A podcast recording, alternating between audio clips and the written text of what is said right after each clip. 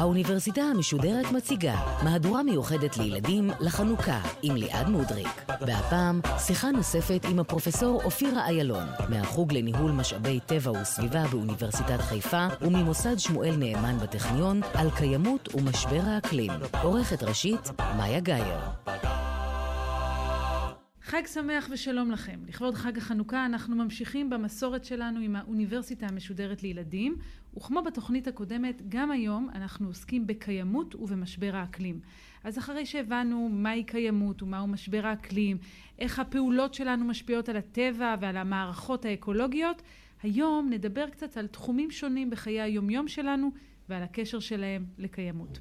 איתי נמצאים שוב עמיתיי החוקרים הצעירים, איילה שפר מעיינות, שגיא וייס מכפר ורדים, גילי שני רבא מתל אביב וליאב בן משה מאשדוד. שלום ילדים. שלום. שלום. אהלן. ושוב מצטרפת אלינו כדי לענות על כל השאלות הקשות, פרופסור אופירה איילון מהחוג לניהול משאבי טבע וסביבה באוניברסיטת חיפה וממוסד שמואל נאמן בטכניון. שלום לך. שלום שלום וחג שמח. חג שמח. אז ילדים, אתם יודעים מהי אנרגיה? מישהו יכול להסביר לי? מה זה? זה באמת מושג לא כל כך פשוט. אז אולי אופירה תסביר לנו, ואז ננסה לחשוב ביחד איך יוצרים אנרגיה. אז אנרגיה במובן הכי פשוט שלה, או בהסבר הכי פשוט שלה, זה היכולת לבצע עבודה. זאת אנרגיה. עכשיו תשאלו איך מופיעה האנרגיה. האנרגיה יכולה להופיע בהרבה מאוד צורות.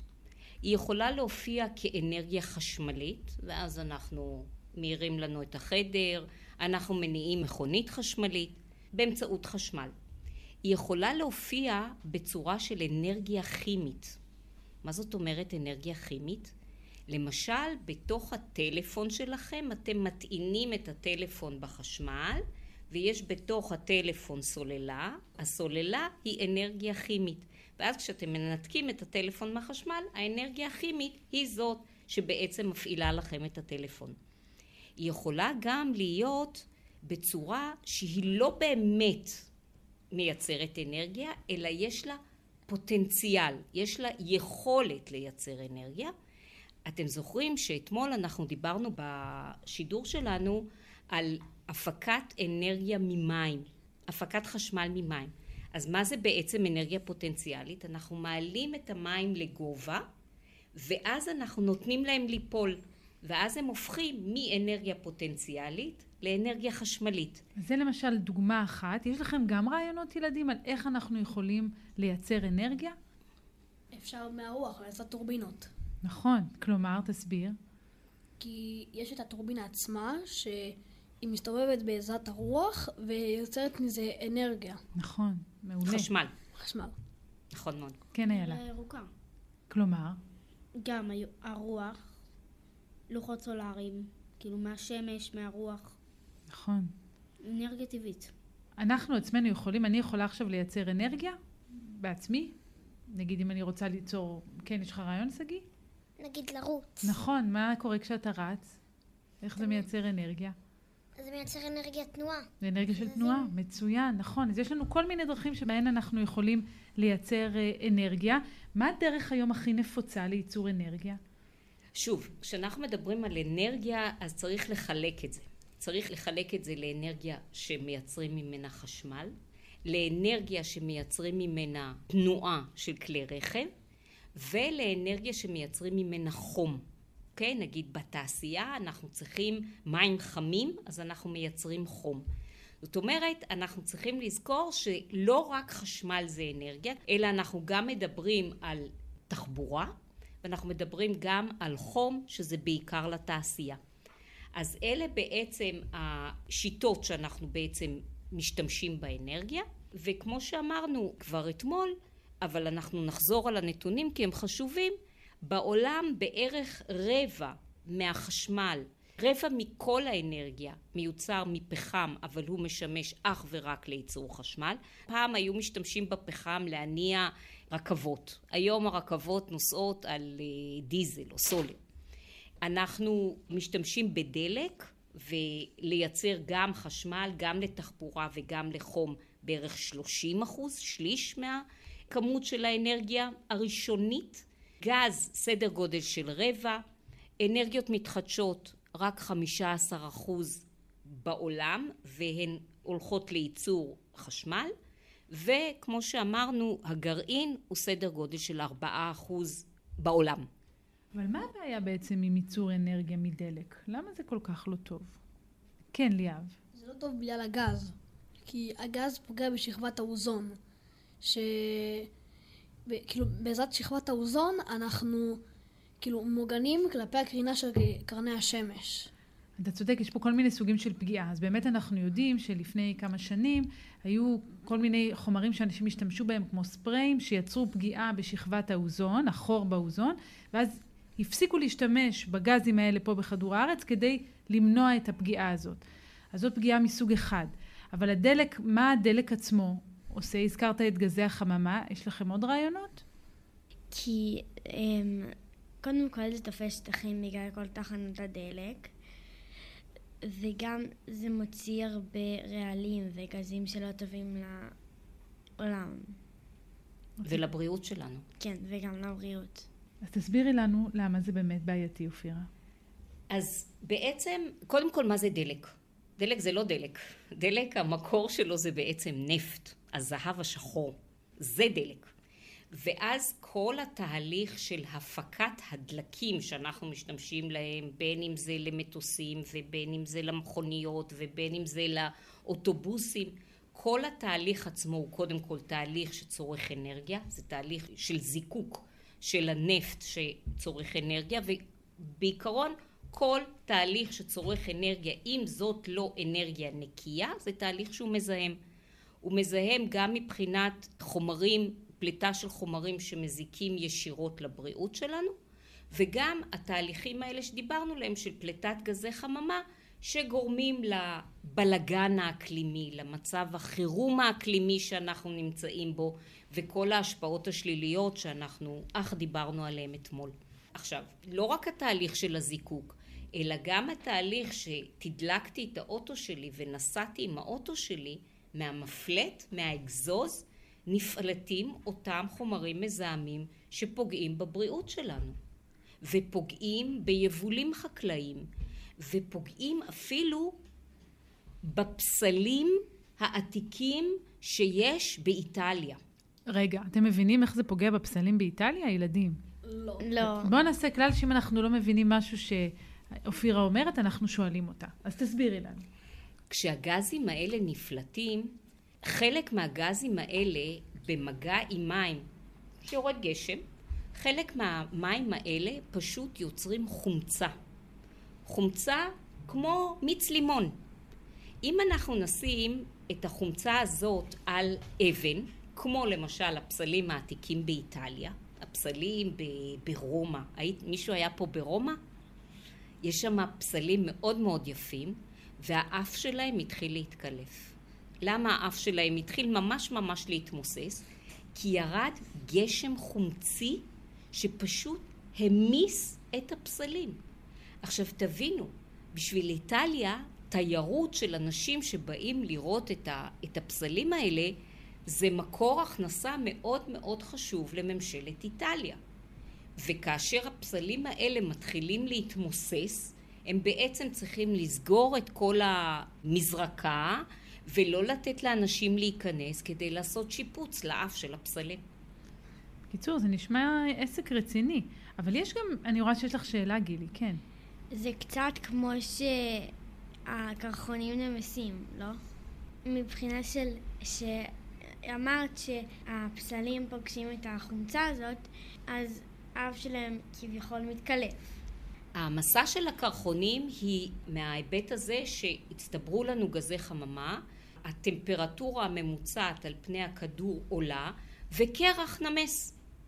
אז זה שתי תופעות שונות שכולם בעצם, המקור שלהם היה זה ששרפנו דלק. אחד השפיע על הפסלים, השני השפיע על הקרחונים בצורות שונות עם תוצאות הרסניות בכל מקרה. אבל יש גם אה, ייצור של אנרגיה שלא פוגע בסביבה. אמרת את זה קודם, נכון? אולי נספר על זה גם קצת. אני חושבת שאין כזה דבר שיש אנרגיה שלא פוגעת בסביבה. אז מה, אנרגיה נקייה זה האנרגיה הנקייה, ואנחנו דיברנו על זה, שאנחנו דיברנו על אנרגיית רוח, ודיברנו על אה, אנרגיה סולארית, ודיברנו על אנרגיה של מים, אבל גם בתהליך של לייצר למשל את התאים האלה, התאים הפוטו-וולטאיים, אנחנו צריכים משאבים, אנחנו צריכים להשקיע אנרגיה כדי לייצר.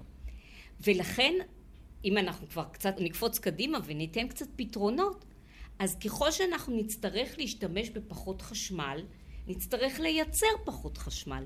ואז אנחנו נהיה במצב שאנחנו מזהמים פחות. אומרת, זה קודם כל יתחיל מזה שאנחנו נעשה פחות. אבל בסוף, וכמו שאתה סיפרת לנו אתמול, יהב, על המכוניות החשמליות שצריכת האנרגיה בייצור שלהם ובייצור של הסוללות שלהם הוא משפיע עליהן, הוא תובעני, הוא, הוא דורש הרבה אנרגיה, נכון?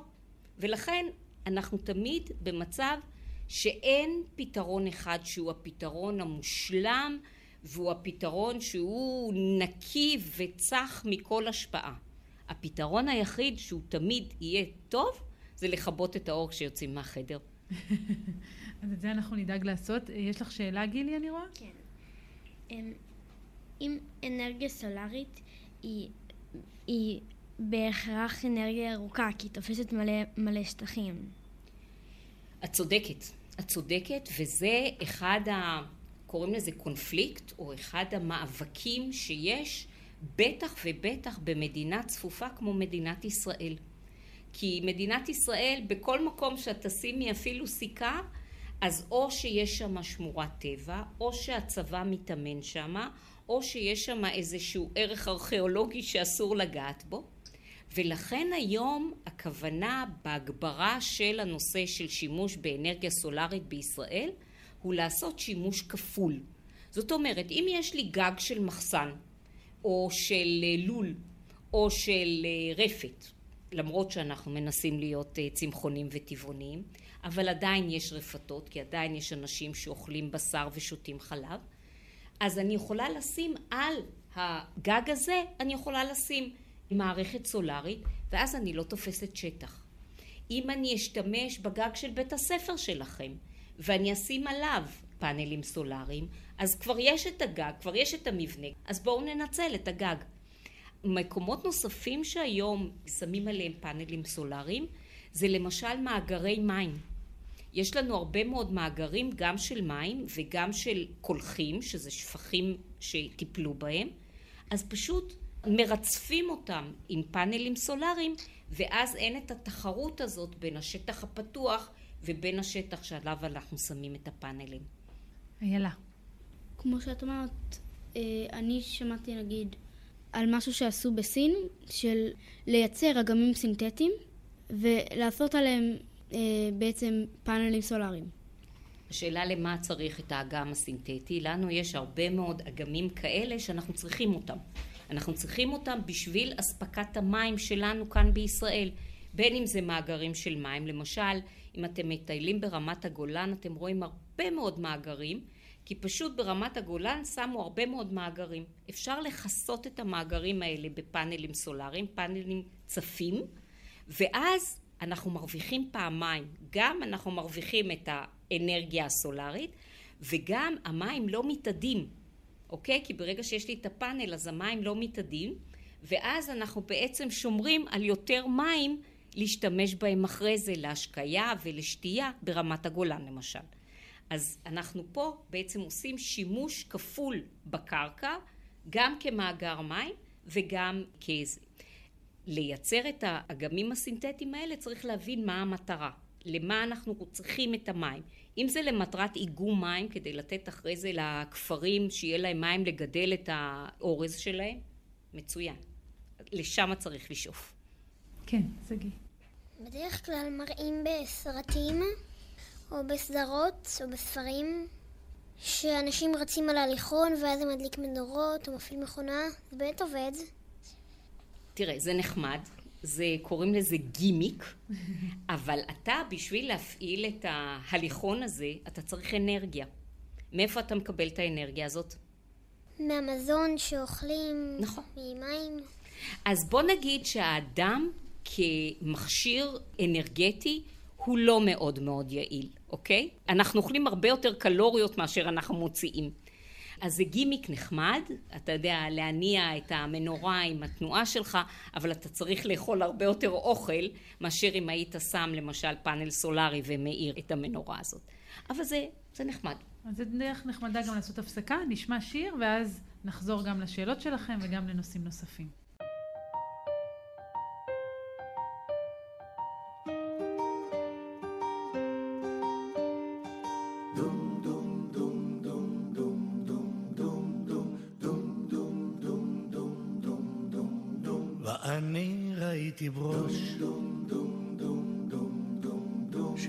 שניצב בתוך שדה מול פני השמש. בחמסין, בקרה, אל מול פני הסערה. על צידו נטע הברוש. לא נשבר את צמרתו הרכינת עשב.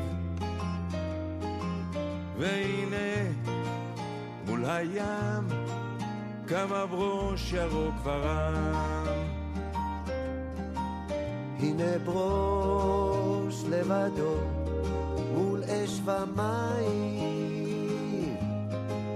הנה ברוש לבדו עד השמיים. ראש לבדו איתן, לו רק ניתן ואלמד את דרכו של עץ אחד.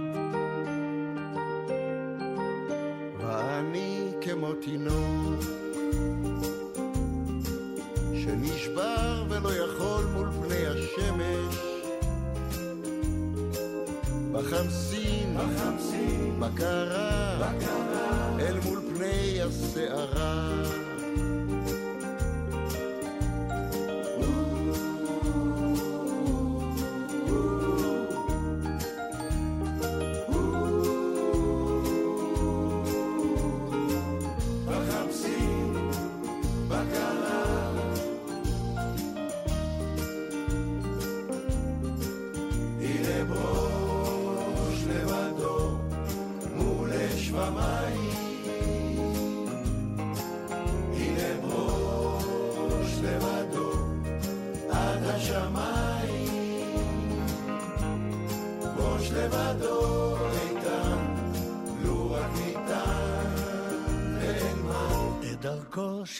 עץ אחד, שתיים, שלוש, ארבע, חמש, שש, שבע, ו... דום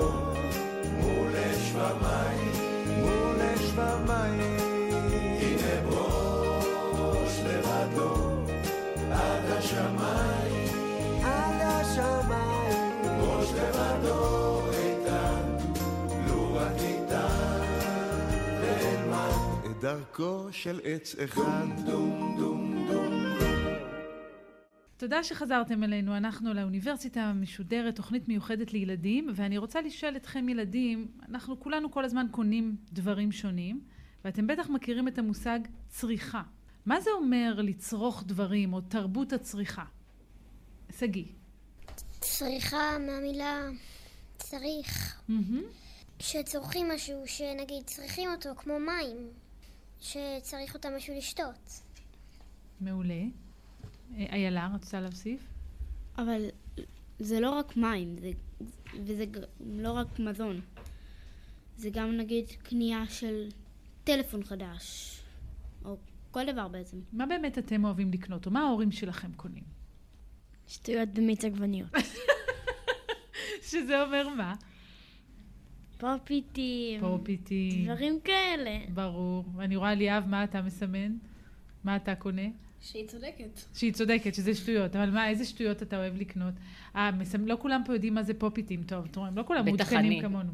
זה פופיטים זה לוחות כאלה, שיש בהם אה, כאלה שקעים, ואז עושים עם האצבעות כדי להזיז אותם מצד לצד, ואז כל השיעור שומעים את הילדים פק פק פק פק פק פק לא, אסור. לנו בשיעור. אסור בשיעור, אבל אתם עושים לפעמים בשיעור? לא. כל הכבוד למורים שלכם. מה עוד חוץ מפופיט? מה עוד אתם קונים? מישהו מכם אי פעם קיבל בגד ממישהו אחר ולא הלך לחנות לקנות בגד חדש? אני כן. ממי אתם מקבלים בגדים? יש לכם אה, בת דודה גדולה או בן דוד? אה, סבא וסבתא בימי הולדת, כל הזמן אני מקבל בגדים ואני גם מבקש בגדים. אבל אז הם קונים לך בגדים חדש. חדשים. נראה לי שאופירה שואלת אם אתם לובשים בגדים שילדים אחרים כבר לבשו אותם. אה, לפעמים אה, יש לי בגדים שהיו של אח שלי הגדול. יש לי עדיין בגד ים שאני אוהב, שהוא היה של לידור, בן דוד שלי. מעולה. לי, נגיד, בגדים זה מבנות גדולות גדולות, ונגיד, כשאני חוזרת הביתה מהבית ספר, אני חוזרת באוטובוס. ויש בדרך מין תחנה כזאת של... שכל אחד יכול לשים שם ולקחת. מעולה. כל מיני ספרים ובגדים, מעולה. משחקים. מעולה. אני אספר לכם שכל הצעצועים, יש לי שלושה נכדים, שיהיו בריאים, כל הצעצועים שיש לי בבית, ויש לי סט שלם של צעצועים, אף לא צעצוע אחד אני קניתי להם. איזה סבתא רעה אני. לא. אני לקחתי את הצעצועים האלה בכל מיני שוקי, אה, שוק קחטן וכל מיני אה, דברים כאלה, והנכדים שלי מאושרים. ויש להם המון המון המון דברים, וזה בכלל לא מעניין אותם שילד אחר שיחק בהם קודם. יש לי שתי דברים. הראשון, כל שנה בבית ספר שלנו עורכים שוק תחתן. מצוין. והשני, אמ, אח שלי קודם כל מקבל מלא בגדים מבן דוד שלי, וצעצועים אני לפעמים קונה יד שנייה. מעולה, מעולה, זה בדיוק, אני תמיד אומרת, שמדברים על צריכה, אני תמיד אומרת שזה צריכה בכף וגם צריכה בחטא, צרכה. כי אנחנו פשוט בהיסטריה ואנחנו צורכים דברים בטירוף. אבל אני חייבת לחזור שנייה על הנושא שאתה דיברת קודם על המים, שגיא. מים זה בוודאי משהו חיוני שאנחנו צריכים אותו, השאלה איך אנחנו שותים אותו. האם אנחנו פותחים את הברז ושותים אותו בכוס, או ממלאים את הבקבוק הרב פעמי כמו שיש לך, או שאנחנו קונים בקבוק חד פעמי מפלסטיק, ואחרי שאנחנו גומרים לשתות אותו, אנחנו פשוט זורקים את הבקבוק. אז אתם מבינים שגם כשאנחנו מדברים, ו- וקונים מים מינרליים, כן? אז אתם צריכים להבין שגם כשאנחנו מדברים על מים, אנחנו יכולים לצרוך מים בצורה ממש לא מקיימת, ואנחנו יכולים לצרוך מים בצורה מאוד מקיימת, כשזה מהברז שלנו, שהאיכות של המים היא באיכות טובה, ולמלא את הבקבוק. בדרך כלל אצלי בבית שותים ישר מהברז, ויש לכל אחד מהילדים בקבוק רב פעמי, שאנחנו לוקחים לבית ספר או לטיולים. מעולה. אני משתמשת בכוסות שהן רב פעמיות, ואם יש לנו בקבוקי מינרלים, אנחנו שומרים אותם וממחזרים, וגם בבקבוקים לפעמים. אנחנו משתמשים בבריטה, וגם אם מדי פעם אני קונה נגיד בקבוק של פיוסטי נגיד, אני משתמשת בו והולכת איתו גם לבית ספר. זה לא באמת אה, חד פעמי. זה מעניין, כי עכשיו בעצם עולה כאן עוד נושא חדש, זה ששימוש חוזר לא חייב להיות באותה הצורה. נכון. כמו שהמוצר המקורי שהשתמשו בו. למשל, אפשר לקחת את הבקבוק, להשתמש בו למטרה אחרת, אפשר לקחת את החולצה מהבן דוד המבוגר, להפוך אותה לתיק בכלל. כל הדברים האלה גם עוזרים לנו לצמצם את תרבות הצריכה, נכון? לגמרי. אבל למה שכל כך נרצה לצמצם? מה הסכנה או ההשפעה השלילית של צריכת יתר? כל מוצר שאנחנו מייצרים צריך חומר, מה שנקרא חומר גלם, בין אם זה פלסטיק, בין אם זה חול שמשמש לייצור זכוכית. ידעתם שזכוכית עושים מחול? כן. היא מעולה. אז חול או מתכת שאנחנו צריכים בשביל הפחית או בשביל הטלפון שלנו, אנחנו צריכים כל מיני מתכות כבדות ופלסטיק כזה ואחר. אז אנחנו צריכים חומר. אנחנו צריכים להשקיע אנרגיה בשביל לייצר את המוצר הזה. אנחנו צריכים להשקיע מים, אנחנו צריכים להשקיע אוויר. אוויר זה גם משאב. אם אני לוקחת אוויר נקי, שורפת דלק ומייצרת אוויר מלוכלך, אז בעצם השתמשתי באוויר כמשאב, אוקיי? ולכלכתי אותו.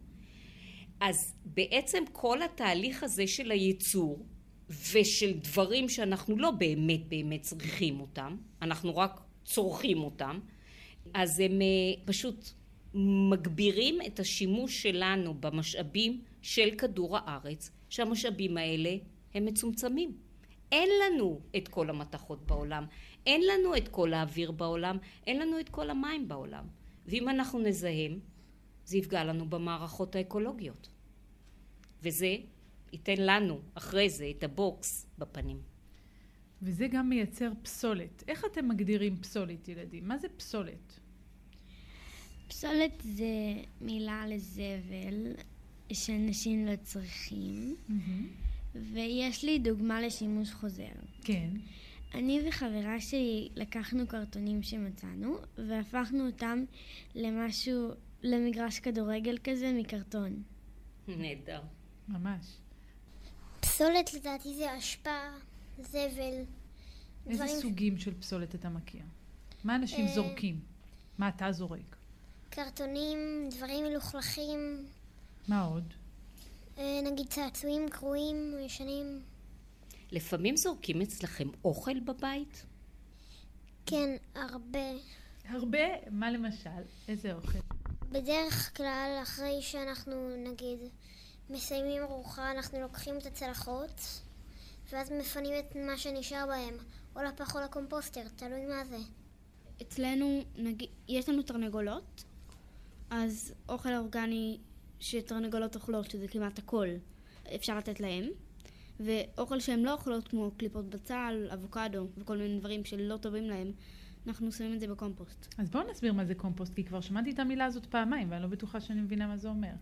קומפוסט זה בעצם כשאנחנו לוקחים פסולת של מזון, חומר אורגני, זה יכול להיות קליפה של אבטיח, זה יכול להיות אה, קליפות של בצל, ואנחנו בעצם נותנים לחיידקים, לשמרים, למה שנקרא מיקרואורגניזמים, אנחנו נותנים להם את האוכל הזה, ומה שהם עושים, הם בעצם מפרקים את החומר האורגני ומייצרים את הקומפוסט. זאת אומרת, הם צורכים את המזון הזה בשביל הגוף שלהם, אוקיי? הם מייצרים, באמצעות המזון הזה, הם מייצרים את הגוף שלהם, של החיידקים, של הפטריות, של השמרים, של כל החבר'ה האלה, אבל בדרך כשהם מפרקים את החומר האורגני, הם מייצרים קומפוסט. מה עושים עם הקומפוסט הזה? בעצם אפשר לקחת את הקומפוסט הזה ולהחזיר אותו לאדמה, לקרקע, לגינות שלנו. ואז אנחנו בעצם שומרים על מה שאנחנו קוראים מחזור הפחמן בטבע. אנחנו לקחנו ממנו בשביל לייצר את התפוח, ועכשיו אנחנו ניקח את הליבה של התפוח, ניתן לה להתפרק ונחזיר אותה בחזרה לאדמה. יש עוד דרכים לטפל בפסולת שהן מועילות? ילדים? מה עוד אפשר לעשות עם הפסולת? אני, נגיד, כשההורים שלי לפחות, כשאחרי שהם מכינים קפה ואז צריך לנקות את המכונה, אז אה, במקום סתם לזרוק את זה לפח, הם אה, זורקים את זה לצמחים. כי אבא שלי קרא מחקר וזה אומר שדשן זה דבר טוב, וגם אה, כש... אם נגיד אנחנו אוכלים עוף או משהו כזה אנחנו, ואנחנו לא מסיימים, אז לפעמים אנחנו נותנים לחתולים, כי יש לנו שתי חתולים בבית, אז... אצלנו יש קומפוסטר שאנחנו שמים בו את כל הזבל האורגני, והמטרה היא שזה ייצור דשן, אבל כמעט תמיד חזירים, מותנים או חזירי בר באים ואוכלים את זה. זאת אחת הבעיות הרציניות, כן. הם מאוד אוהבים את האוכל, כי בוא, זה מסעדה שפתוחה 24 שעות ביממה, והם יכולים לבוא לאכול שם, והם מאוד אוהבים אה, את הקליפות של האבטיחים. וה... כן, זאת בעיה. איילה, יש לך דרך נוספת להפחית פסולת? מחזור. מחזור. של קרטונים, של אה, פחיות, של אריזות, נגיד, של קרטוני חלב. כל דבר. מה עושים מהם? כשאומרים מחזור, מה זה בעצם אומר? מה עושים מהקרטון? יש כמה דרכים. אני אגיד דרך אחת, שאפשר לקחת את הקרטון, לקחת הרבה קרטונים, ליצור מהם עיסה, ואז ליצור איתם מוצרים שונים. לא הקרטון, אלא דפים ועוד הרבה דברים שעשויים מעץ. אז אנחנו בעצם עושים עיסת נייר, ואחרי זה מסננים ומייבשים את עיסת הנייר הזו, אז מקרטון בעצם אפשר לעשות קרטון. אי אפשר לעשות מקרטון נגיד נייר אה, שאתה כותב עליו במחברת. אבל מנייר שאתה כותב עליו במחברת וכבר למדת את החומר ואתה לא שומר את המחברת ואתה שם את זה במחזור, אז בעצם אפשר להכין ממנו נייר טואלט, או קרטון, או מוצרים כאלה שהם בדרך כלל נחותים יותר. אוקיי? נחותים הכוונה שהם מוצרים שהסיבים שלהם הם קצרים יותר. ואז כל מחזור כזה של מחזור בעצם מקצר את הסיבים. יש חומר אחד בעולם שהוא דווקא משתבח ככל שממחזרים אותו יותר. אתם יכולים לנחש מה זה יכול להיות? ברזל? לא. זכוכית? בול. זכוכית זה בדיוק המוצר שככל שאתה תמחזר אותו יותר, תכניס אותו לתנור, תתיך אותו ותייצר ממנו צנצנת חדשה, הצנצנת היא בדיוק באותה איכות כמו הצנצנת הראשונה, ואין שום בעיה לעשות את זה עוד ועוד ועוד.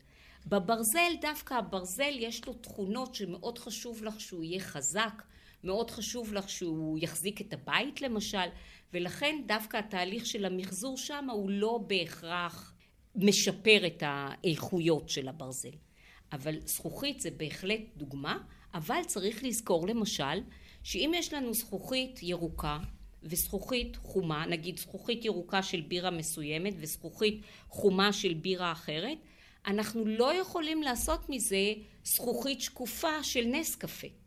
אנחנו לא יכולים. כדי לעשות זכוכית שקופה של נס קפה, אנחנו חייבים לקחת רק זכוכית שקופה כדי לעשות ממנה זכוכית שקופה. אז למדנו הרבה על מחזור ועל כל מיני סוגים של מחזור, ואפילו על התכונה המיוחדת הזאת של זכוכית. נשמע שיר, ואז נחזור.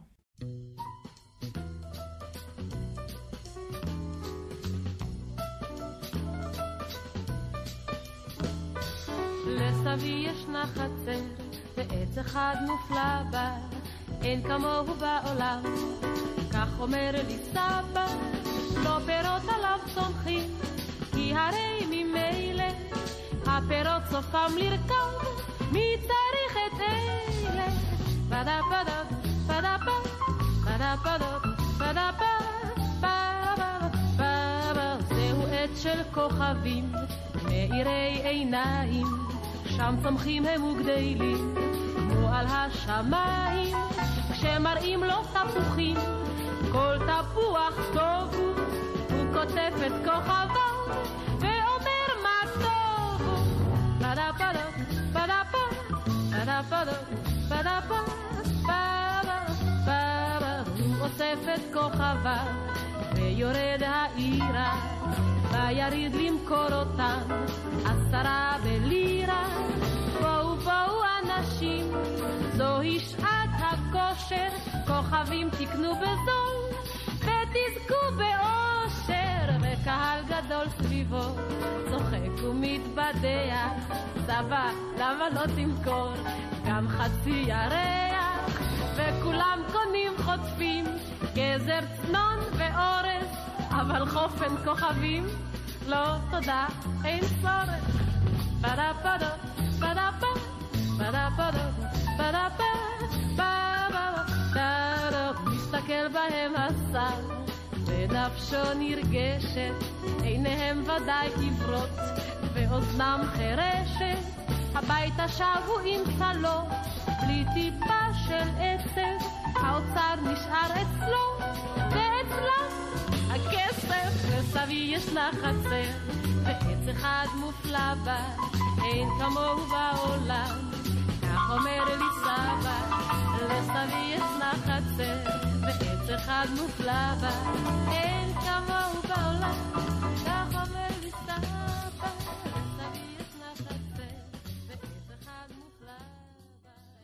אנחנו ממשיכים, אוניברסיטה משודרת, תוכנית מיוחדת עם ילדים, ואנחנו היום בענייני איכות הסביבה, ההתחממות הגלובלית ואיך אנחנו נלחמים במשבר הזה.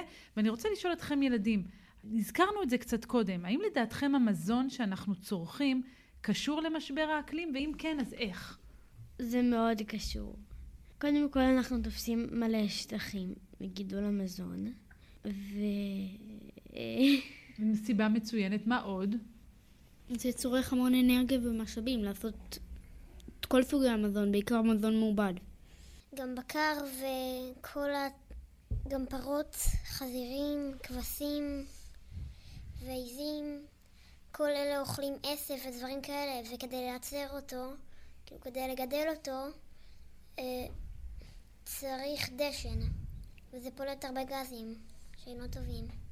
זה מעניין כי בדרך כלל כשאנחנו חושבים על משבר האקלים אנחנו חושבים על פלסטיק ואנחנו חושבים על דלק ואנחנו חושבים על חשמל אבל מסתבר שגם האוכל שלנו מאוד מאוד משמעותי בהשפעה שלו על כדור הארץ. נכון, האוכל שלנו, כל החקלאות, לא רק החקלאות של בעלי החיים אלא גם הצמחית, היא מביאה לפליטות של סדר גודל של חמישית, של עשרים אחוז מכלל הפליטות של גזי החממה. זאת אומרת, אם אתם לוקחים בחשבון את הדלק ואת הנפט ואת התחבורה ואת החשמל, אז החקלאות, האוכל שלנו הוא בערך חמישית, וזה המון.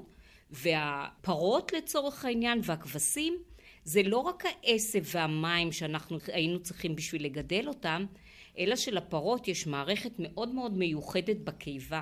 יש להם כמה וכמה קיבות, ארבע. ובתהליך הזה שהמזון בעצם עובר את הפירוק בתוך הקיבה ועובר מקיבה לקיבה, נוצרים תנאים שאין בהם חמצן, כתוצאה מזה הפרה פולטת מתאן, ממש כמו המתאן שנוצר לנו בים וממנו אנחנו מפיקים חשמל במדינת ישראל. זו אותה מולקולה, ממש של מתאן, והיא, יש לה השפעה, היא תורמת הרבה מאוד נוצות לפוך הזה שמביא להתחממות הגלובלית ולשינויי האקלים. וגם יש לפרות משהו שנקרא להעלות גרירה. זה בדיוק זה. זה בדיוק השלב שהן מעלות את האוכל ומעבירות אותו מקיבה לקיבה. וזה בדיוק השלב שגורם למצב. אז מה אנחנו צריכים לעשות כדי... אה, אנחנו בכל זאת רוצים לאכול את האוכל שאנחנו אוהבים, ואנחנו אולי יכולים לשנות רק קצת את ההרגלים שלנו, מה נוכל לעשות כדי לצמצם את הפגיעה בכדור הארץ מצד אחד, אבל מצד שני לא להרגיש שאנחנו משלמים מחיר גבוה מדי בתזונה שלנו. אז קודם כל אני רוצה לתת לכם מספר שהוא מדהים בעיניי. שליש, שליש, אחד חלקי שלוש מכל המזון שנוצר בעולם עובד. עובד, כלומר מה, נזרק? נזרק. לא אוכלים אותו? לא, לא מגיע שליש? לצלחת, או שהוא עבר את הצלחת ונזרק לפח, שליש. זה המון. זה המון. זאת אומרת, תחשבו, ואתם דיברתם קודם על, ה, על מה שהיינו צריכים בשביל לייצר את המזון הזה. היינו צריכים אה, מים, והיינו צריכים אנרגיה, והיינו צריכים דשנים, והיינו צריכים חומרי הדברה, ושליש מזה, סתם. אנחנו אפילו לא משתמשים בו. עכשיו זה יכול לקרות בכל מיני שלבים, זה יכול להיות למשל שגידלו אורז בסין ואספו את כל האורז הזה בסילו מאוד מאוד גדול, כאילו מין אה, גליל כזה גדול שבתוכו שמים את האורז ופתאום הגיעו עכברים ואכלו את כל האורז הזה ואי אפשר להשתמש יותר באורז. זה בזבוז מטורף. אז קודם כל אנחנו יכולים לאכול את אותן כמויות ולייעל את המערכות שאנחנו עובדים איתן ולבזבז פחות. אנחנו יכולים לקצר את השרשראות אספקה שלנו. מה זה אומר? במקום לקנות עגבנייה מסין, אנחנו נקנה עגבנייה ממגדל ישראלי. תתארו לעצמכם תגיע עגבנייה מסין.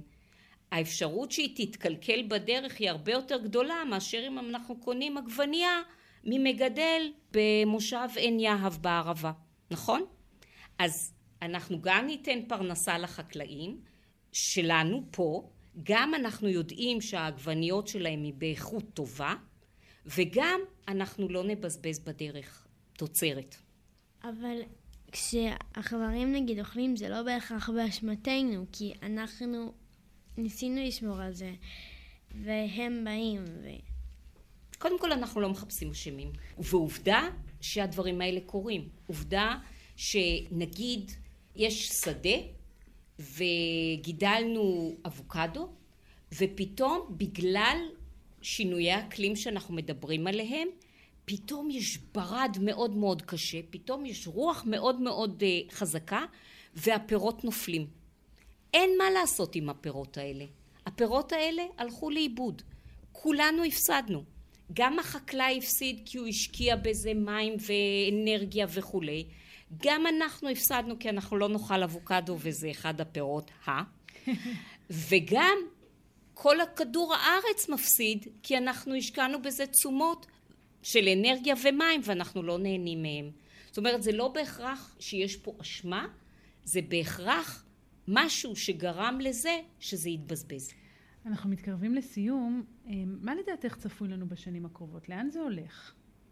אני חושבת שהצוות המראיינים שלנו הוא זה שידע, הוא זה שיכוון את הדברים שיהיה לנו עולם טוב יותר, הוא זה שיהיה פוליטיקאי טוב יותר, שדואג לא רק לעצמו אלא גם למדינתו. אני חושבת שאתם צריכים לגרום לזה, תשמעו, אני כבר אה, סבתא זקנה, אבל אתם תצטרכו לדאוג לזה שלכם ולנכדים שלי ולילדים שלכם יהיה פה יותר טוב.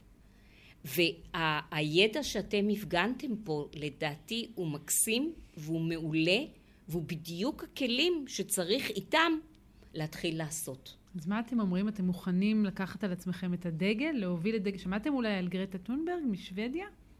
אני שמעתי עליה. מה שמעתם עליה? שהיא כבר בשנים קודמות כבר ניסתה לעודד את הממשלה ו... ועשתה הפגנות על האקלים וכל ה... מה שקשור. שבגיל 16 היא יצאה להפגין נגד החוק, נגד הממשלה, על קידום האנרגיה הירוקה ובעצם כל הדברים של מחזור ו...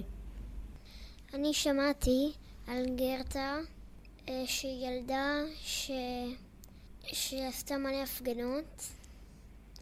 שמעתי את זה מביסן בכיתה שלי, שהיא קראה ספר שנקרא גרטה, הילדה שניסתה להציל את העולם.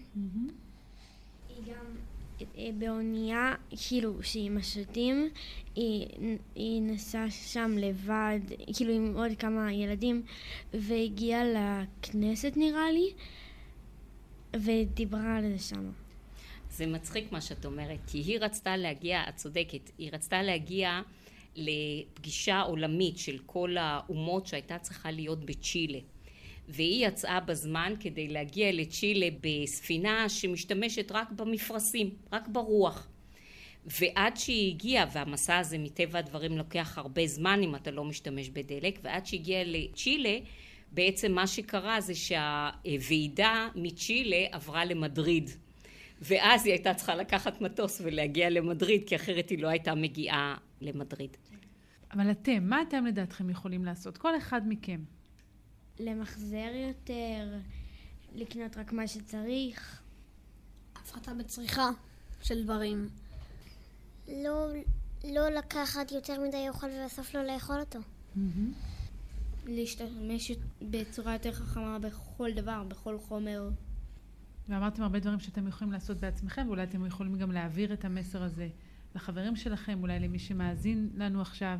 את חושבת אבל שמה שכל אחד ואחת מאיתנו עושים יכול באמת להשפיע, או שהמצב כבר כל כך קשה שלא משנה אם אני אזרוק או לא אזרוק, המחזר או לא המחזר? אנחנו בחנוכה, נכון? כל אחד הוא נר קטן וכולנו אור איתן. נדמה לי שאין מסר טוב יותר מזה לסיים את התוכנית שלנו. אז ילדים, אני רוצה מאוד מאוד להודות לכם על ההשתתפות שלכם בתוכנית. נודה לשגיא וייס, איילה שפר, ליאב בן משה, גילי שני רבה, וכמובן לך, פרופסור אופירה איילון, על שתי תוכניות מאלפות ומעניינות. תודה רבה מקרב לב. בשמחה רבה. ותודה גם לעורכת שלנו, מאיה גאייר, למפיקים תמנה צורי ועמרי שדר אינספקטור, לדניאל שבתאי על הביצוע הטכני, וגם לכם שהאזנתם לנו, תודה לאוניברסיטת תל אביב על האירוח, ושיהיה לכולנו חג חנוכה שמח ורק טוב. חג שמח. תודה רבה. חג שמח. על שפת נחל בערב שמה איש לא יפריע. שמה רוח נושבת תלטף ותרגיע שם אכתוב לך במים שיר שאיש לא יטביע. אני ילד ירוק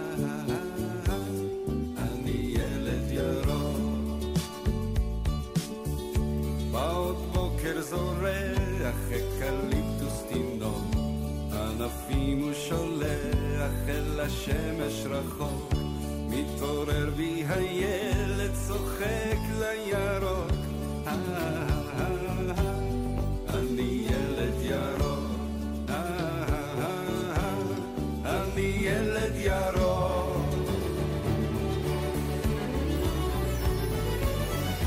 שם באמצע היער